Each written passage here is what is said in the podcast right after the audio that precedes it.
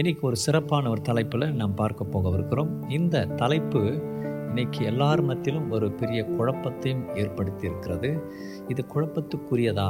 இல்லது இது தெளிவானது தானா இல்லது இதை குறித்து நம்ம இன்னும் ஆராய வேண்டுமா? அப்படின்றலாம் பார்க்கும்போது இது ரொம்ப தெளிவாய் வேதத்தில் நமக்கு எழுதப்பட்டிருக்கிறது. அது குறித்து நாம் குழம்பி இருக்கிறோம் என்பதை தான் சொல்ல முடியும். இன்னும் அதில் நம்ம குறைவாக இருக்கிறோம் என்றதெல்லாம் நாம் நினைக்கிறோம். இன்னும் அது கொஞ்சம் தெளிவாகி அதை குறித்து அறிந்து கொள்வதில் நாம் மிகவும் பிரியாசம் எடுக்க வேண்டியதாக இருக்கிறது. என்னவென்றால் நியாயப்பிரமாணத்தின் தசம பாகமும் கிருபையின் தசம பாகமும். தசம பாகம் என்று சொன்னால் தசம பாகம் என்று சொன்னால் பத்தியில் ஒன்று என்பதுதான் அதோடைய பொருள். சரி நியாயப்பிரமாணத்தினுடைய தசம பாகம் கிருவின் தசம பாகமும் ரெண்டுத்துக்கு இடையே உள்ளதான வித்தியாசங்கள் என்ன? அது என்ன இது என்ன என்பதை குறித்து நாம் பார்ப்போம். நியாயப்பிரமாணத்தின்படி தசம பாகம் பத்தில் ஒன்று தான் அதனால் அது இந்த கிருபையின் கொடுத்தல் தசமபாகம் தர்மம் என்கிறதை விட குறைவானதான் ஏன் அதை அப்படி சொல்கிறேன் என சொல்லி பார்த்தோம்னா அது நியாயப்பிரமாணத்தின்படி இப்போது நம்ம கிருபையின் காலத்தில் இருக்கிறோம். அது ஒரு குறிப்பிட்ட ஒரு தேசத்துக்குரியவர்களுக்கு ஒரு குறிப்பிட்டதான ஒரு ஆசாரிப்பு கூடாரத்தை கவனிக்கிறதான ஒரு லேவி கோத்திரத்துக்கு உரியது அது பத் பதினோரு கோத்திரங்கள் சேர்ந்து ஒரு கோத்திரத்தை அவர்கள் ஆதரித்து ஆலயத்தின் காரியங்களை அவர்கள் பனிமுட்டுகளை அல்லது அதனுடைய சீர்படுத்துதலை கவனிக்கக்கூடிய ஒரு காரியம். ஆனால் கிருபையின் கொடுத்தல் அல்லது தசம பாகம் அல்லது காணிக் என்பது அதைவிட பல மடங்கு விசேஷமானது என்பதை குறித்து நீங்கள் அறிந்து கொள்ள வேண்டியதாக இருக்கிறது. ஆம் நியாயப்பிரமாணத்தை ஆண்டவராக இயேசு கிறிஸ்து நிறைவேற்று வந்தார். அதை பரிபூர்ணப்படுத்த வந்தார தவிர அதை அழிக்க அது இல்லை என்று சொல்லி வரவில்லை என்பதை குறித்து நீங்கள் அதிகமாய் நீங்கள் மத்தியில் ஐந்து பதினேழு இயேசுசாமி சொல்கிறதை நீங்கள் பார்க்கக்கூடும். அப்படியானால் நாம் இன்றைக்கு இதை குறித்து கொஞ்சம் சுருக்கமாக தெளிவாக ஒரு மூன்று குறிப்போடு கூட பார்த்து கடந்து போக போகவிருக்கிறோம். முதல் கொடுத்தல் அல்லது தசமபாகம் என்பது ஒரு உடன்படிக்கையாக ஆண்டவர் ஏற்படுத்தினார். அவர்களுக்கு உடன்படிக்கை. டைத்திங் இஸ் அ கவனண்ட் ஆண்டவர் அவர்களுக்கு உடன்படிக்கை உண்டு பண்ணினார். இதை நீங்கள் செய்யுங்க. இதை செய்யும் போது நீங்கள் ஆசீர்வாதமாக இருப்பீங்க. அப்படின்னு சொல்லி நியாயப்பிரமாணத்தின் கொடுத்தல் அல்லது தசம பாகம். அவர்கள் கொடுக்கும்போது அவர்கள் ஆசீர்வாதமாக இருந்தாங்க. தேசம் செழுமையாக இருந்தது. வீடு செழுமையாக இருந்தது. ஒவ்வொரு தனிப்பட்டவர்களும் ஆசீர்வாதமாக இருந்தார்கள். கொடுக்காத யாரெல்லாம் போனார்களோ அவர்கள் தண்டிக்கப்பட்டார்கள். அவர்கள் அவர்கள் நியாயத்திற்கப்பட்டார்கள் அவர்கள் சிறைப்படுத்தப்பட்டார்கள். அவர்கள் கொள்ளையிடப்பட்டார்கள். அவர்களுடைய எதிராளிகள் அவர்கள் விரோதமாக வந்தார்கள். ஆண்டு சொன்னார் இதை நீங்கள் செய்யும் போது நீங்கள் ஆசீர்வாதமாக இருப்பீங்க. செய்யாமல் போவீர்களும் நியாயத்துக்கு வரன்னு சொல்லி மல்கியாவின் மூன்று எட்டு தொடங்கி பன்னிரெண்டு உள்ள வசனங்களில் தெரியப்படுத்தியிருக்கிறது. அதே போல் நீங்கள் உபாகமத்தில் இருபத்தெட்டாம் அதிகாரத்திலும் ஆண்டர் அப்படி சொல்லியிருக்கிறார். அதன்படி அவங்க செய்ய வேண்டும்னு சொல்லி அப்படியே அவர்கள் அதனால் தண்டிக்கப்பட்டிருக்கிறாங்க. அதனால் இது நியாயப்பிரமாணத்தின்படி அவர்களுக்கு கொடுக்கப்பட்ட உடன்படிக்கை அந்த கோத்திரத்துக்கு அவர்கள் செய்ய வேண்டியதான வழிமுறைகள். அப்படியானால் நீங்கள் பழைய ஏற்பாட்டில் லேவியராகும் புத்தகத்தில் இருபத்தி ஏழாம் அதிகாரம் முப்பது தொடங்கி முப்பத்தொன்று முப்பத்தி ரெண்டு முப்பத்தி மூணு வசனங்களில் பார்த்தீர்களானால் அது அந்த அவர்களுக்கு தசம பாகத்தினுடைய கட்டளையை பிறப்பித்திருக்கிறது. என்னாகமத்தில் பதினெட்டு இருபத்தி ஒன்று தொடங்கி முப்பத்தி ரெண்டு உள்ள வசனத்தை வாசித்து பார்த்தீங்கன்னா அங்கேயும் கூட இந்த நியாயப்பிரமாணத்தின் படி அவர்கள் கொடுக்கக்கூடியதான தசம பாகத்தை வெளிப்படுத்தி காண்பிக்கிறது. அதே போல் உபாகமத்தில் நீங்கள் பதினான்காம் அதிகாரம் இருபத்தி ரெண்டு தொடங்கி இருபத்தி ஒன்பது உள்ள வசனத்தை வாசித்து பார்த்தீர்களானால் அங்கேயும் அதே கட்டளையை ஆண்டுடைய வசனம் தெரியப்படுத்தி காண்பிக்கிறது. அதில் ஒரு வசனத்தை உங்களுக்காக நான் வாசிப்பேனால் லேபேரி ஆகமத்தில் இருபத்தி ஏழாம் அதிகாரம் முப்பது முப்பத்தி ஒன்று முப்பத்தி ரெண்டு முப்பத்தி மூன்று வசனங்களை வாசிப்பேனால் தேசத்தில் நிலத்தின் வித்திலும் விருட்சங்களின் கனியிலும் தசமபாகம் எல்லாம் கத்தருக்கு உரியது? அது கத்தருக்கு பரிசுத்தமானது. ஒருவன் தன் தசமபாகத்தில் எவ்வளவாவது மீட்டுக்கொள்ள மனதாக இருந்தானால் அதனுடன் ஐந்தில் ஒரு பங்கை கூட்டி கொடுக்க கடவன். அங்கே மேலே ரொம்ப தெளிவாய் தெரியப்படுத்தியிருக்கிறார். அதனுடன் ஐந்தில் ஒரு பங்கை அவன் கூட்டி கொடுக்க கடவன்.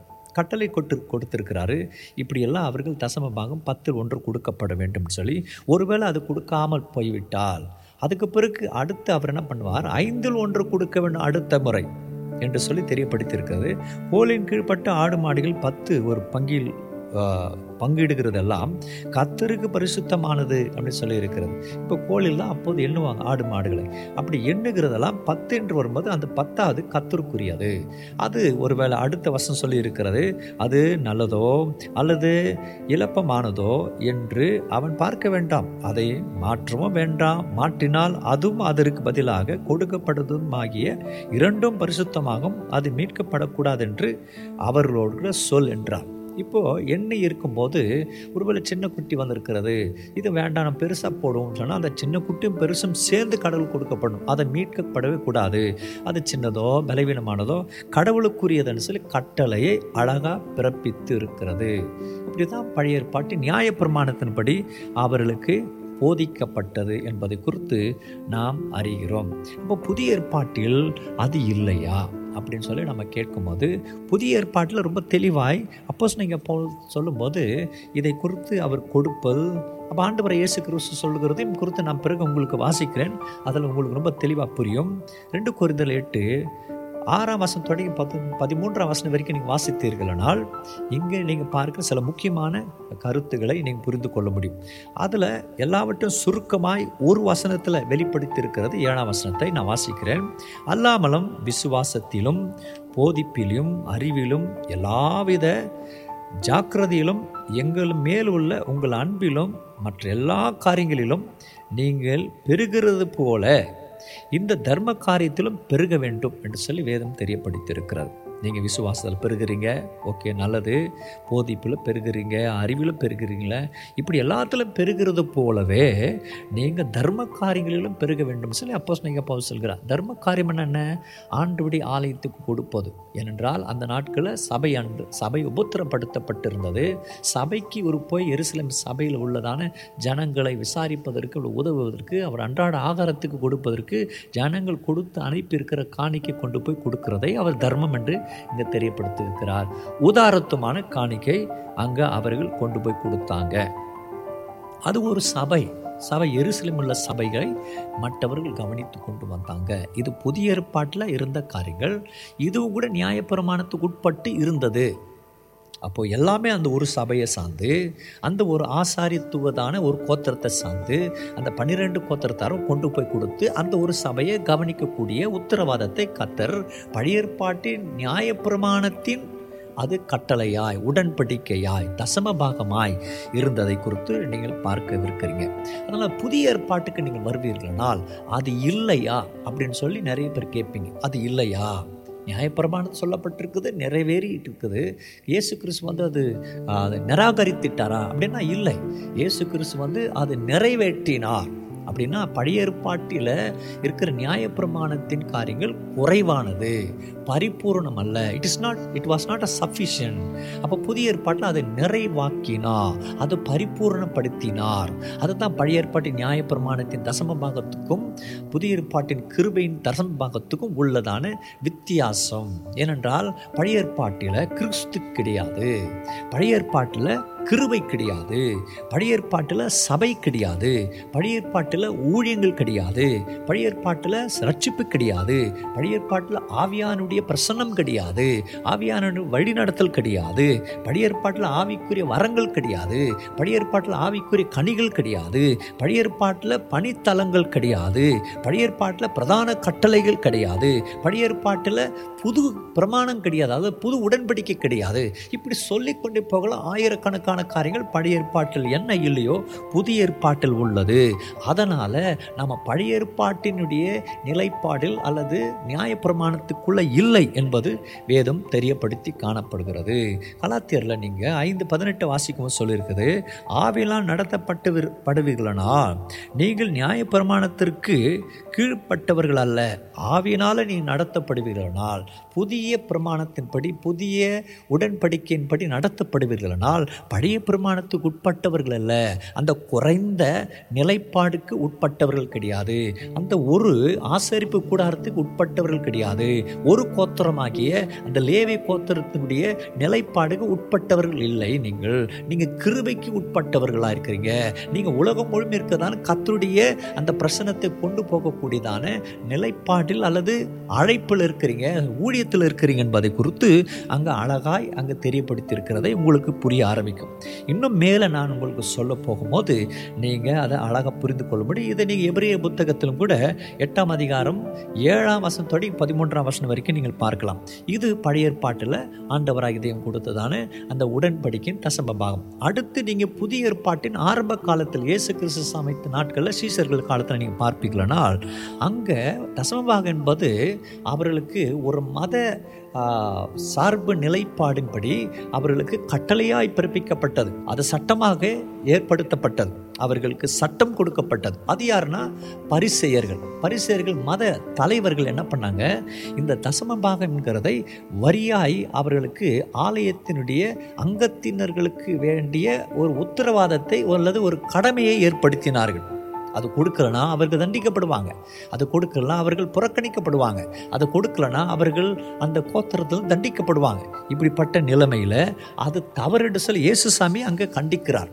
அது சரியில்லை. அந்த இடத்தில் அது சரியில்லை. அவர்கள் கண்டிக்கிறது சரியில்லை. அவர் மனதாரமாக அவர்கள் கொடுக்க வேண்டும். அவர் உள்ளத்தின் ஆழத்தில் செய்யப்பட வேண்டும். அவர்களை நிபந்தனைக்குட்படுத்தப்படக்கூடாது என்று சொல்லி இயேசுசாமி தெரியப்படுத்துகிறத உங்களுக்கு அழகாக நான் வாசிக்க கூடுமானால் நீங்கள் மத்திய இருபத்தி மூன்று இருபத்தி மூன்று இருபத்தி நான்கு நீங்கள் வாசிக்கும் போது மாயக்காரராகிய போதகரே பரிசெயரே உங்களுக்கு ஐயோ நீங்கள் ஒருத்தாலமிலும் வெந்தயத்திலும் சீரகத்திலும் தசமபாகம் செலுத்தி நியாயப்பிரமாணத்தில் கற்பித்திருக்கிறதான விசேஷித்தவைகளாகிய நீதியும் இரக்கத்தையும் விசுவாசத்தையும் இவைகளையும் நீங்கள் செய்ய வேண்டும்.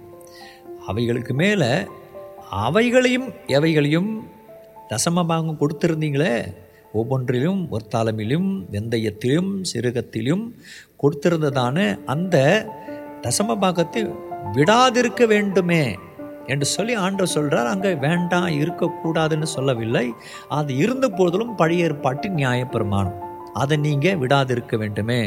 குருடரான நீங்கள் வழிகாட்டிகளை கொசுகில்லாத சிறிய காரியங்களில் முக்கியப்படுத்துகிறீங்களே முக்கியமான காரியமாக இருக்குது இதில் நீங்கள் முக்கியப்படுத்த வேண்டியதாக இருக்கிறதே. அதனால் வழிகாட்டி ஒட்டகத்தை விழுங்குருளாக இருக்கிறீர்களே என்று சொல்லி அங்கே அழகாய் அவர்களுக்கு தெரியப்படுத்தி காண்பிக்கிறார். அப்படி என்றால் நீங்கள் இங்கே பார்க்கிறது அவர்கள் கொடுத்திருக்கிறதான புதிய ஏற்பாட்டின் ஆரம்ப நாட்கள் இயேசு கிறிஸ்தாமத்தில் அந்த மதத்தினுடைய அடிப்படையில் போட்ட அந்த நியாயப்பிரமாணத்துக்கு மேலே போட்ட சட்டம் அது அவர்களுக்கு விரோதமானது என்பதை குறித்து இயேசு கிறிஸ்து அங்கே ரொம்ப தெளிவாய் வெளிப்படுத்தி காண்பிக்கிறதை நீங்கள் பாருங்கள் அது அவர்களுக்கு ஒரு ஆப்ளிகேஷன் ரிலீஜியஸ் ஆப்ளிகேஷனாக மாறிவிட்டது. ஓ இந்த மதத்தை அவர் சார்ந்தார்கள் அது அவர்களுக்கு தலைமையில் விட்டதான கடமை அப்படிங்கிறதாக மாறிவிட்டது. அதனால் இயேசுசாமி லூக்காவின் புஸ்தகத்தில் பதினெட்டு ஒன்பதாம் வசனம் பன்னிரெண்டாம் வசனம் வரைக்கும் நீங்கள் வாசித்து பார்த்தீங்கன்னா அங்கே சொல்லப்படுகிறது அன்றியும் தங்களை நீதிமான்கள் என்று நம்பி மற்றவர்களை அற்பமானவர்கள் என்று எண்ணி சிலரை குறித்து அவர் ஒரு ஓமையை சொன்னார். என்ன சொன்னா? ரெண்டு மனுஷர் ஜெபம் பண்ணும்படி தேவாலயத்துக்கு போனார்கள். ஒருவன் பரிசெயன் மற்றவன் ஆயக்காரன். பரிசேயன் ஆயக்காரன் யாருன்னு சொன்னா பரிசேயன் என்பவன் வேதத்துக்கு முக்கியத்துவம் கொடுக்கிறவன் நியாயப்பிரமாணத்தை பின்பற்றுகிறவன் அதில் ரொம்ப ரொம்ப பிரியாசப்படுகிறவன் என்பவன். ஆயக்காரன் என்ன அவன் சதுசெயன் ஆயத்துறையில் உட்கார்ந்து கொண்டு சதுசெயனாக இருப்பான். அவனுக்கு வேதத்தின் காரியங்கள் குறித்து அதிகமாக தெரியாது. வரி வசூலிக்கிறது அரசியல் சம்பந்தப்பட்ட காரியங்கள் தெரியக்கூடியவன். அவன் இவனோட அற்பமானவன். அப்போ அவன் சொல்கிறான் பரிசெயன் மற்றவன் ஆயக்காரன் பரிசை நின்று தேவனே நான் பரிகாரர். பரிகாரர் என்று சொல்லி பார்த்தீங்கன்னா எக்ஸ்டாஸ்டனிஸ் அப்படின்னு சொல்லுவாங்க. அப்படின்னா என்னென்னா மற்றவங்ககிட்ட பறிக்கிறது. ஒன்றுக்கு ரெண்டாக பறிக்கிறது. சகைவு குறித்து படிக்கிறவன் அது போல் பறிக்கிறவன். அதனால் அந்த பரிகாரர் அநியாயக்காரர் விபச்சாரக்காரர் ஆகிய மற்ற மனுஷரைப் போலவும் இந்த ஆயக்காரனைப் போலவும் இராததினால் உம்மை ஸ்தோத்தரிக்கிறேன். இவங்களை போல நான் இல்லை அதனால் நான் உம்மை ஸ்தோத்தரிக்கிறேன் என்று சொல்லி சொல்லி பன்னெண்டாம் வசனத்தில் வாரத்தில் இரண்டு தடவை உபவாசிக்கிறேன். ரெண்டு முறை நான் வாசத்தில் உபவாசிக்கிறேன். ஏன்? சம்பாத்தியலெல்லாம் சம்பாத்தியெல்லாம் தசமபாகம் செலுத்துகிறேன். என் சம்பாத்தியத்திலெல்லாம் அவன் நான் சம தசம பாகம் கொடுக்கிறேன் என்று தனக்குள்ளே அவன் ஜெபம் பண்ணினான். என்னென்ன சம்பாதிக்கிறானோ அதெல்லாம் அவன் தசம பாகம் கொடுக்குறான் என்பதை குறித்து அவன் பெருமை கொள்கிறான். அந்த பெருமைக்குரிய நிலைப்பாடில் இப்போ இருக்கிறது. தசம பாகம் கொடுக்கறதுல நமக்கு ஒரு பெருமை ஆயிட்டது. இது எங்கிருந்து வந்தது? இந்த பரிசெயருடைய கூட்டத்திலிருந்து வந்தது. ஒரு புறத்தில் நீங்கள் பார்த்தோன்னா மத கோட்பாடின்படி ஒன்று வந்தது. இன்றொன்று பரிசைய கூட்டத்திலிருந்து ஒன்று எழும்பினது. இது கத்தர் புறக்கணிக்கிறார். இப்படி நாம் செய்யக்கூடாது என்று சா சொல்லுகிறார் தவிர நாம் செய்கிறதை நிறுத்தவோ? அல்லது அது குறித்ததான காரியங்கள் நம்ம அறிந்து கொள்ளாமல் பாரம்பரியமாக போகிறதோ கத்தர் விரும்பவில்லை என்பதை குறித்து நீங்கள் அறிந்து கொள்ள வேண்டும். இப்போது நான் உங்ககிட்ட ரெண்டு காரியத்தை குறித்து சொல்லியிருக்கிறேன். ஒன்று பழைய ஏற்பாட்டில் நியாயப்பிரமாணத்தின்படி அது அவர்களுக்கு உடன்படிக்கை. அடுத்தது புதிய ஏற்பாட்டின் நாட்களில் இயேசு கிறிஸ்து இருக்கிற அந்த நாட்களில் பழைய ஏற்பாட்டின் காரியம் தொடர்ந்து தான் இருக்கிறது. ஆனால் அதை மத தலைவர்கள் அதை என்ன பண்ண சட்டமாக்கி அவர்களை ஜனங்களை கொடுமைப்படுத்தினார்கள். வரி வசூலிக்கிற என்ற பேரில் அவர்களை நடத்தினார்கள். மூன்றாவது நீங்கள் பார்க்கும்போது வேதத்தில் வாசிக்கும் போது டைத்திங் இஸ் தி worship. கத்தருக்கு கொடுக்கிற தசம்பமாக்கு என்பது ஒரு ஆராதனை என்பதை பைபிள் வெளிப்படுத்தி காண்பிக்கிறது. நீங்கள் ஆதி ஆகமத்தில் பதினான்காம் அதிகாரம் பதினேழாம் வருஷம் இருபத்தி நான்காம் வருஷத்தை வாசிக்கும் போது ஆபிரஹாம் கொண்டு வந்த தன்னுடைய கொள்ளையில் அவரை நோக்கி வந்ததான அவரை சந்திக்க வந்ததான மெல்கிசேதே ஆசாரிய முறை முறைமையின்படி வந்ததான அந்த ஆசாரியனுக்கு தசம பாகம் கொடுக்கறதை பாருங்க. அப்படின்னா நியாயப்பிரமாணம் வரத்துக்கு முன்னாடியே தசம பாகம் என்பது இருக்கிறது. அப்படின்னால் அது நியாயப்பிரமாணத்திற்கு உட்பட்டது அல்ல என்பதை குறித்து நீங்கள் அறிய வேண்டியதாக இருக்கிறது. அது நியாயப்பிரமாணத்திற்கு உட்பட்டு நியாயப்பிரமாணம் வந்த பிறகு தான் அது வந்தது என்று சொல்லி நாம் நினைக்கக்கூடாது. நியாயப்பிரமாணம் வர்றதுக்கு முன்னாடி அது ஆசாரியனுக்குரியது அது தேவடி ஆலயத்துக்குரியது அது ஆராதனைக்குரியது என்பதை குறித்து ரொம்ப தெளிவாய் அங்கே நீங்கள் பார்க்க முடியும். நீங்கள் நேரம் கிடைக்கும்போது அதை வாசித்து பார்க்க முடியும். அதே சமயத்தில் அதை நீங்கள் எபிரேன் புத்தகம் ஏழாம் அதிகாரத்தில் ஒன்று தொடங்கி பத்து உள்ள வசத்தை வாசித்தீங்கன்னா இதை அங்கே அழகாக தெரியப்படுத்தி விளக்கி காண்பிக்கிறதை நீங்கள் பாருங்கள் ஆதியாகமத்தில் கூட நீங்கள் இருபத்தி எட்டு பத்தோடு இருபத்தி ரெண்டு உள்ள வசனத்தை வாசித்து பார்த்தீங்கன்னா அங்கே யாக்கோபு துறவண்டையில் அவர் அயர்ந்து நித்திரை கொள்கிறார். அப்போது அவருக்கு தரிசனம் ஒன்று வருகிறது.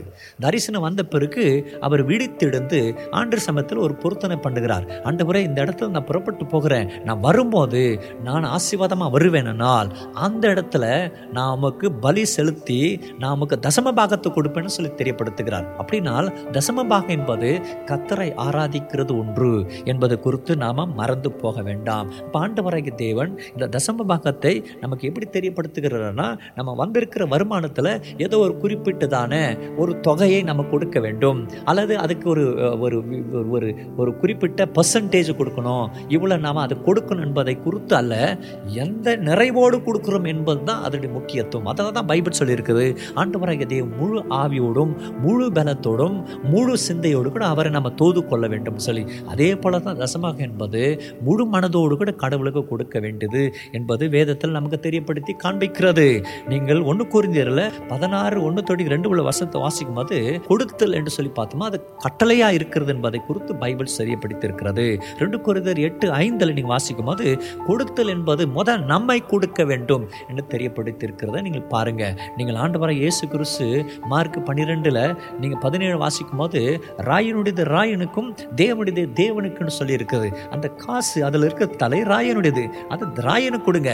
நீங்கள் என்னுடைய சாயல் உள்ளவங்க நீங்கள் என்னுடையவர்கள். நம் கத்தருக்கு கொடுக்கணும். அதனால தான் ஆண்டவராகிய தேவனை முழுமையாய் நம்மை அர்ப்பணிக்கிறது? தான் அது ஆண்டவருக்கு கொடுக்குற முழு ஆராதனையாக இருக்கிறது. அதனால் நம்மை கொடுத்தோம்னால் கடவுளுக்கு நிச்சயமாக நம்ம கொடுக்கறது பிரதானமாக இருக்கும் என்பதை குறித்து நீங்கள் அறிந்து கொள்ள வேண்டியதாக இருக்கிறது.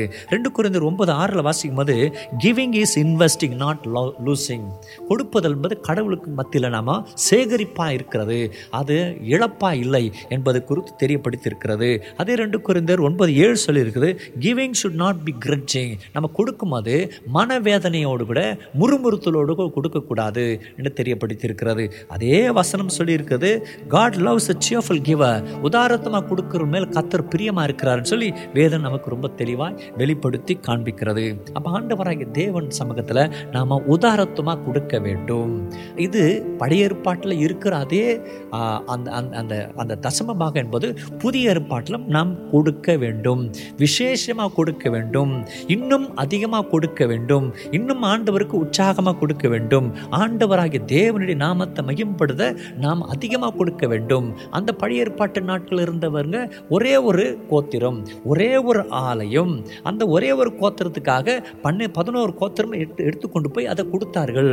அவர்கள் வாழ்ந்து கொண்டு அந்த ஒரு ஆலயத்தை பர பராமரித்தார்கள்.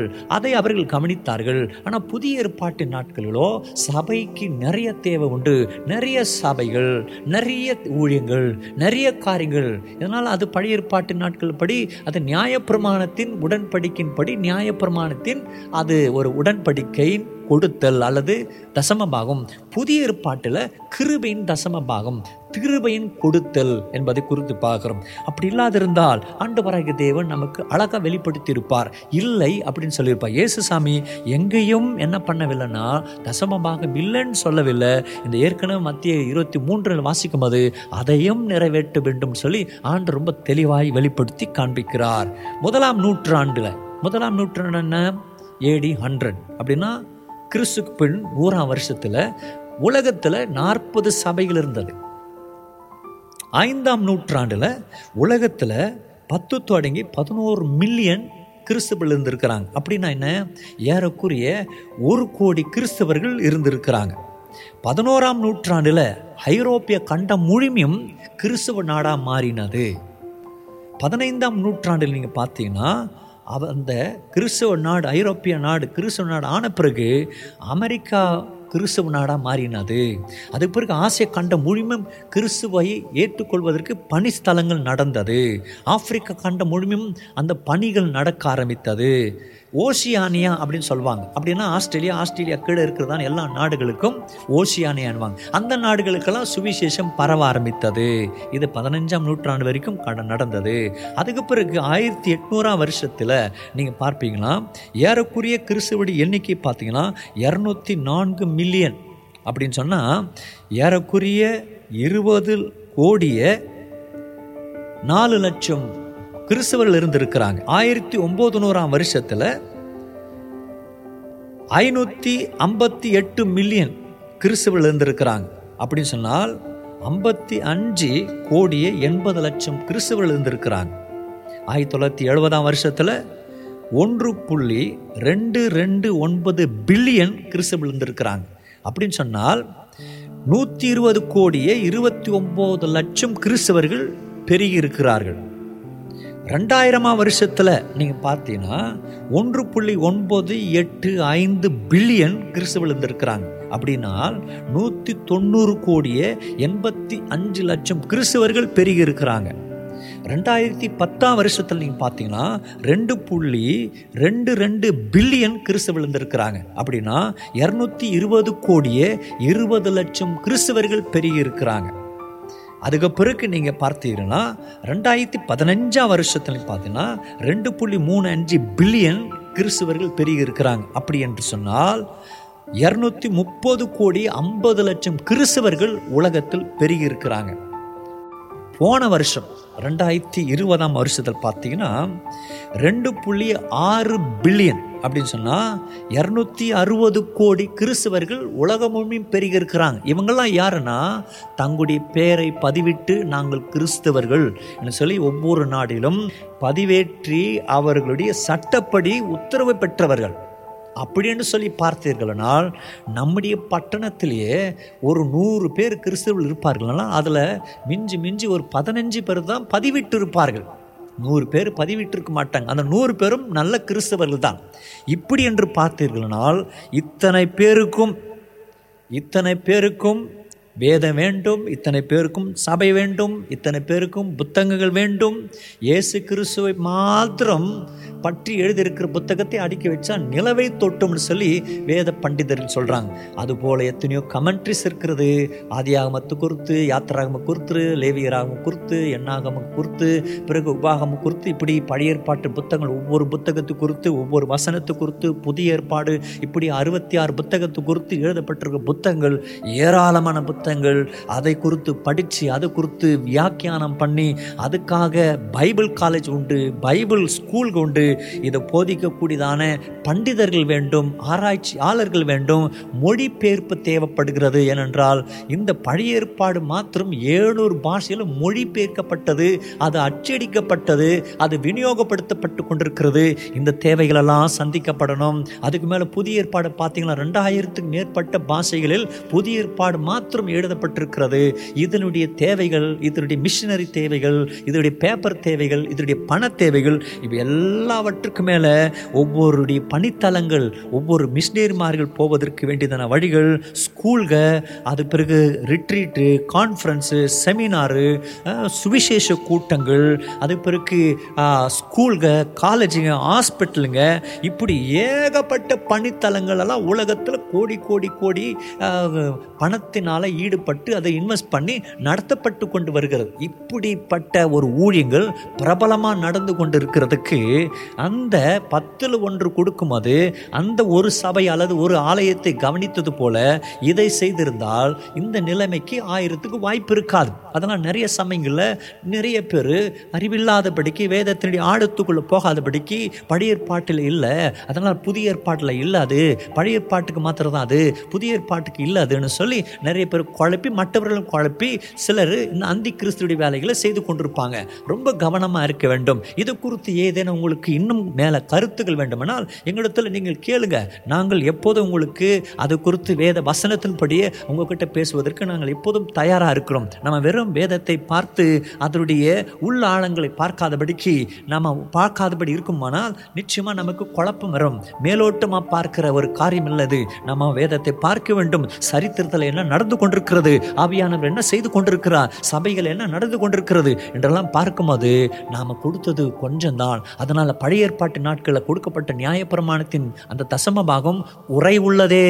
அதை நாம் நிறைவாக்க தான் ஆண்டவர இயேசு கிறிஸ்து புதிய ஏற்பாட்டின் உடன்படிக்கை ஏற்படுத்தியிருக்கிறார். உள்ளத்தின் ஆழத்திலிருந்து மனதார நமக்கு கொடுக்க வேண்டும். ஆண்டவராகிய தேவனுக்கு அந்த ஒரு பாகம் அல்ல ஆண்டவராகிய தேவனுக்கு ரெண்டு மூன்று பாகங்கள் அஞ்சு பாகங்கள் ஆறு பாகங்கள் இப்படி கொடுத்ததுனால தான் இப்படியும் வளர்ச்சி காணப்படுகிறது. அப்படி நாம் செய்வதற்கு நம்ம முழுமையை அர்ப்பணிக்கும் தான் ஆண்டவர் உங்களையும் என்னையும் மிகவும் ஆசிர்வதித்து அவர் எடுத்து பயன்படுத்துவார். அதனால சகோதர சகோதரிகளே சபைக்குள்ள இருக்கிறதான தலைவர்களே மூப்பர்களே வாலிபர்களே டீக்கன்மார்களே ஆண்களே பெண்களே நல்லா படித்தவர்களே வேதத்தை படித்து மற்ற யூடியூபு கேட்டு மற்ற காரியங்களை தலைகளை கெடுத்து கொண்டிருக்கிறவளை கவனித்து கேட்கும்படி வேண்டுகிறேன். ஆண்டவராகிய தேவன் உன்னை சபையில் கத்தர் கொண்டு போயிருப்பாரானால் ஞானசாமி எடுத்திருப்பாயானால் ஆண்டவராகிய தேவனுடைய சமூகத்தில் ஆலயத்தில் ஒரு பக்கத்தில் ஒரு குறிப்பிட்ட நாளில் நீ நீ தலைவனாக இருந்திருப்பாயானால் ஊழியத்தில் ஈடுபட்டிருப்பையனால் அந்த கலப்பை மேலே கை வைத்த நீ பின்னிட்டு பாராத.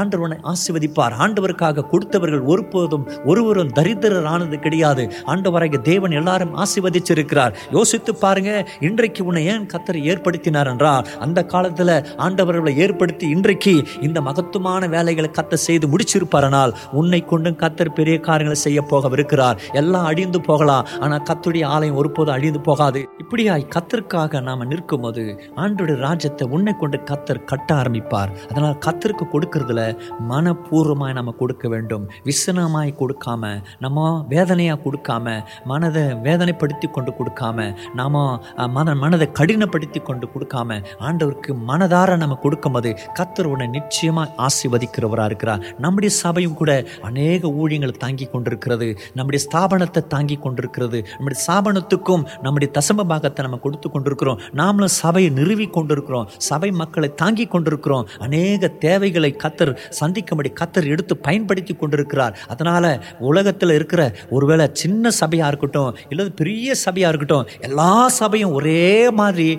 எல்லா ஊழியங்களும் கவனித்து கொண்டிருக்கிறது. அதனால் அந்த நாட்களில் அந்த நியாயப்பிரமாணத்தின் நாட்களில் அவர்கள் கொடுத்த தசமமாகும் போல அப்படியே இருந்திருக்குமானால் இந்த ஒரு பெரிய ஒரு எழுப்புதல் ஒரு பெரிய வளர்ச்சி இருந்திருக்காது. சகோதர சகோதரிகளே இவ்வளோ பெரிய எழுப்புதல் இவ்வளோ பெரிய ஒரு ஒரு வளர்ச்சி கிறிஸ்துவத்தில் காணப்படுகிறதுக்கு காரணம் இது கிருபியின் தசமபாகம் கிருபியின் காணிக்கை கிருபியின் தர்மம் ஆண்டவராகிய தேவனுக்காக நீங்கள் கொடுக்கும்போது கிருபினால் நம்ம ரட்சிக்கப்பட்டோம் என்று சொல்லி வேதம் சொல்லி இருக்கிறது விசுவாசத்து கொண்டு கிருபினால் ரட்சிக்கப்பட்ட உன்னையும் என்னையும் ஆண்டவராகிய தேவன் கிருபின் தசம பாகத்தை கத்தர் கொடுக்க சொல்றார். அதனால சிலர் தேர் அறக்குறையாக அறக்குறையான அறிவில் வேதத்தின் அறிவில் அந்த யூடியூப் பார்த்து இந்த யூடியூப் பார்த்து ஆ, மற்ற ரகமான சில பேர் இந்த காரியத்தை அறிந்து கொள்ளாதபடிக்கு சபையில் ஊனமாக இருக்கிற அந்த ஜனங்களுடைய ஆலோசனைக்கு இடம் கொடுக்காதீங்க. கத்தருக்கு கொடுக்கிறவன் இதுவரைக்கும் ஆண்டவரை தேவன் கைவிட்டதில் அவர்கள் செழித்து வங்கி கொண்டிருக்கிறாங்க. அதற்கான ஆதாரங்கள் நம்ம வேதத்தில் பார்க்கிறோம்